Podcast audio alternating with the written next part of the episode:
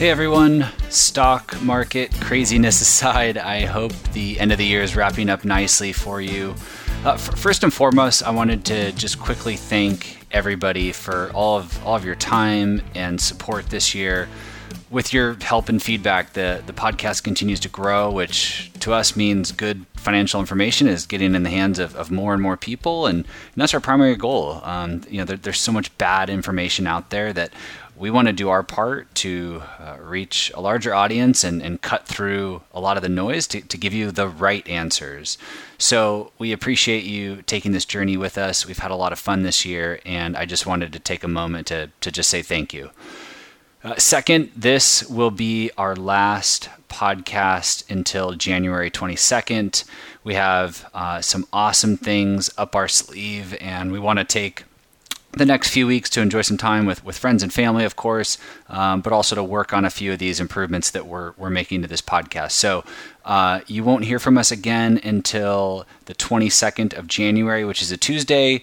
Uh, don't miss us too much. Enjoy the holidays, enjoy the start to your year, and then uh, we will be kicking off strong on Tuesday, January 22nd. So stay tuned.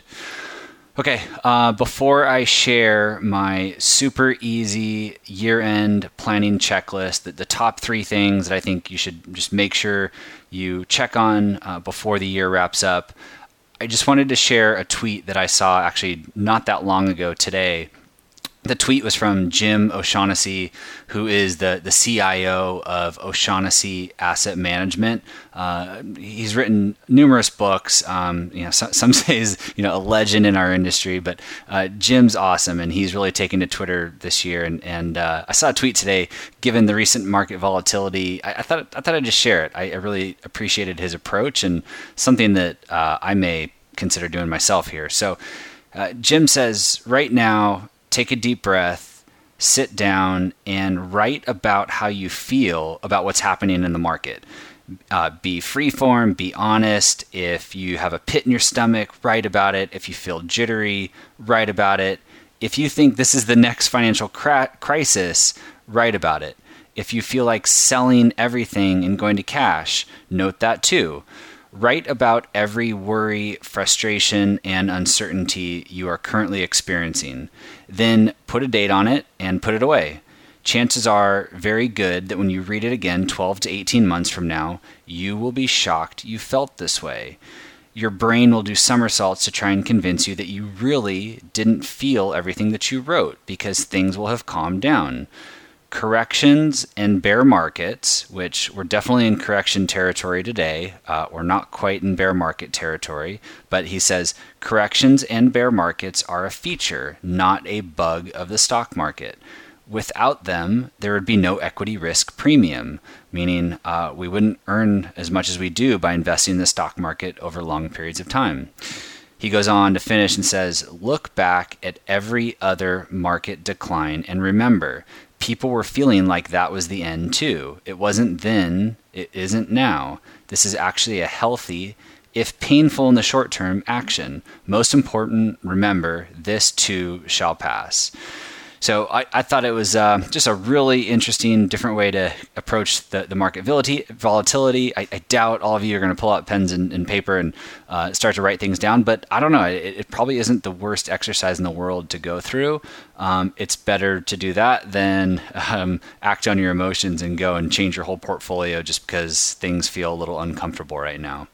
So, uh, with that, I mentioned that I'm going to share with you three uh, super easy year end planning things that you can do today uh, in less than an hour and just feel like you can just tie a bow on everything before the year ends.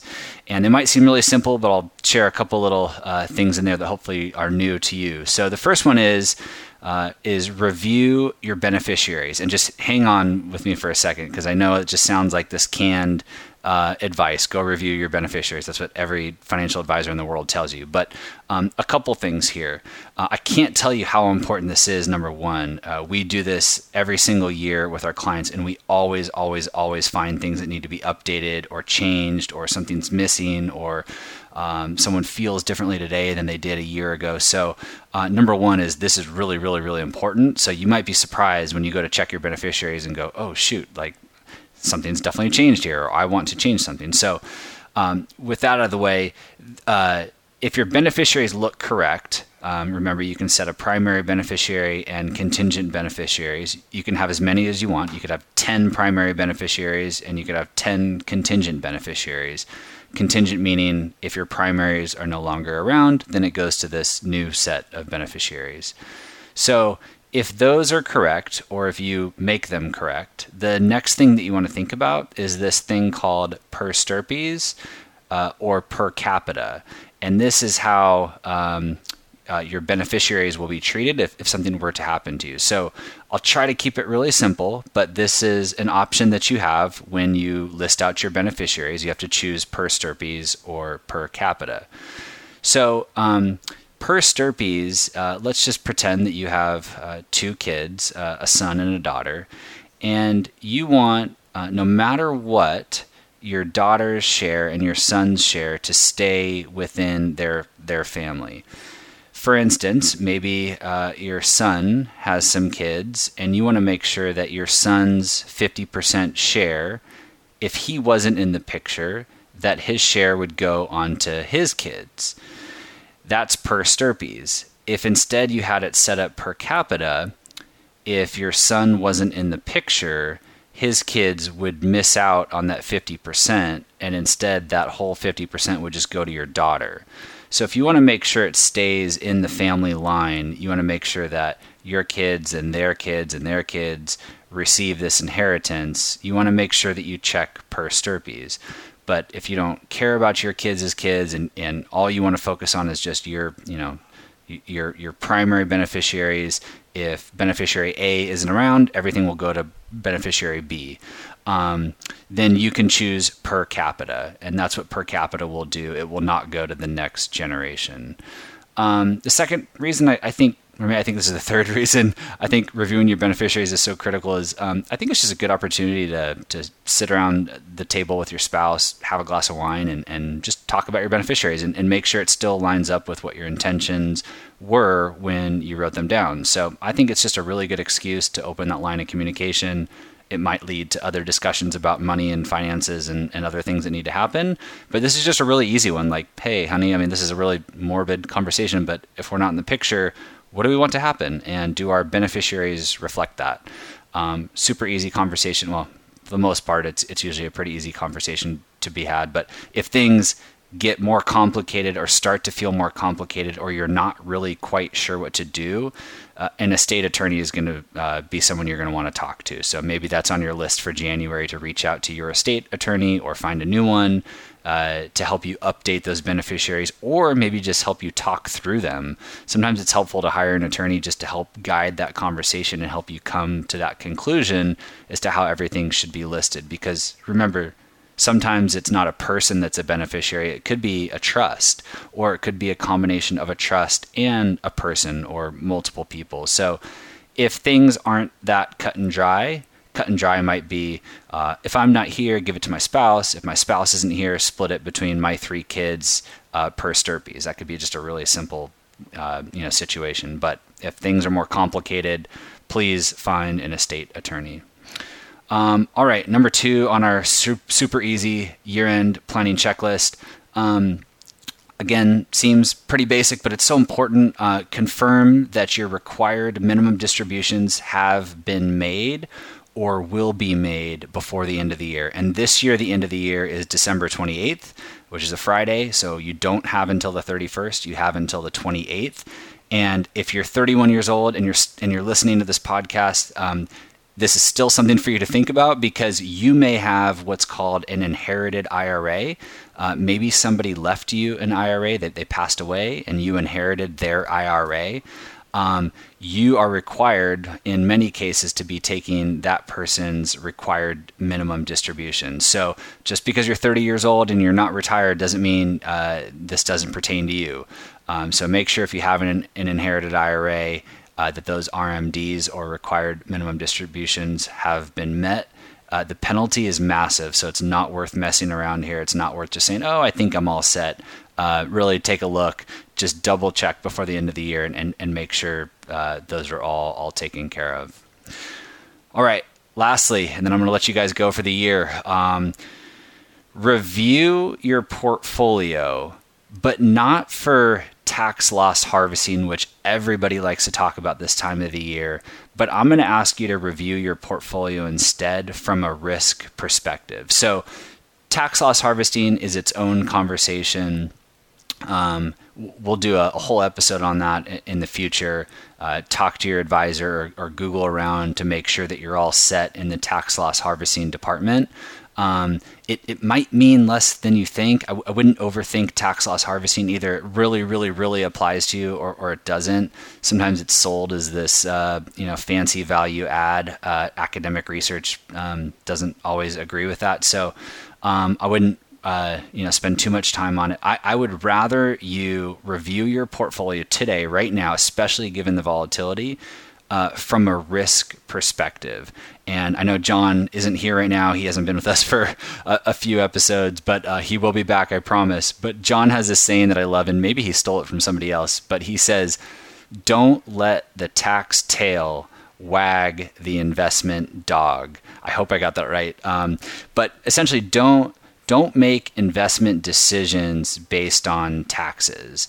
And uh, the reason for that is sometimes people have uh, a lot of embedded gains, right? They, they have this pile of investments um, that have grown over a long period of time, and there's this massive capital gains there, and they're afraid to sell because they might get hit with a big tax bill that's letting the tax tail wag the investment dog. You're you're letting the tax consequence drive your investment decision, and and we don't like to approach it from that angle.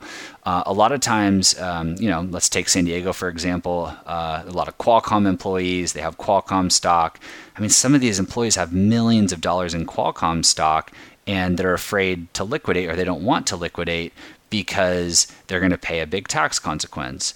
But when you look at it from a risk perspective, I mean, they are super highly concentrated in one single stock position. You know, not only do they not have any bonds associated with it or uh, other asset classes, but they have one single position and they're hesitant to sell because they're going to pay some taxes. Like that just that just doesn't make sense for us.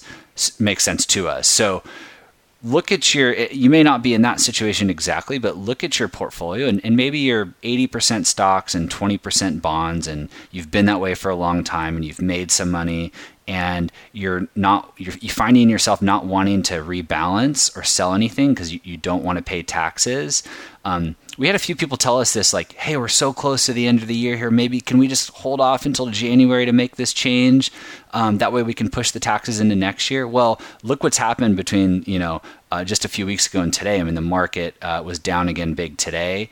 So you know we could have a major crash in between now and the end of the year and if you were making a tax decision uh, or making an investment decision based on taxes gosh that that could hurt you know uh, you know, an extra $5,000 tax bill or $10,000 tax bill might look, you know, pretty nice compared to the $50,000 loss or $100,000 loss in the short term that you experienced because of the market. So don't hold off on making a really important investment decision uh, because of taxes. Um, uh, really look at this from a risk perspective. Now, right now, when the, the, with the market where it's at is the perfect time to figure out am I in the right portfolio or not? Because if we keep, uh, if the market keeps going down, uh, you need to hold this portfolio. You don't want to be making these changes while the market's going down. It's the worst possible thing you can do. So um, I'll just I'll just say it because there's this analogy I like to draw with real estate. It's like imagine if you own this million dollar home uh,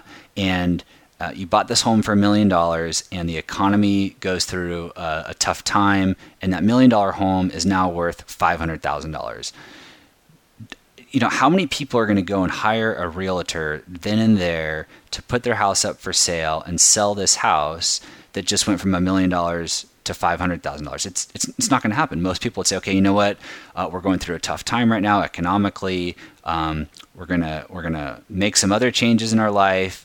We're going to make our mortgage payments. We're going to hunker down. We're going to make this thing work. And when that house gets back from 500,000 to a million, then we'll reevaluate our situation and um, decide if we want to sell this house or keep it, you know, build a long term plan from there. Well, right now, perhaps, you know, maybe we're at this top, you know, where that house is worth a million dollars. And now is when you want to make that decision regarding your portfolio to say, hey, if we if we go down far from here, am I comfortable holding on to this portfolio, this asset?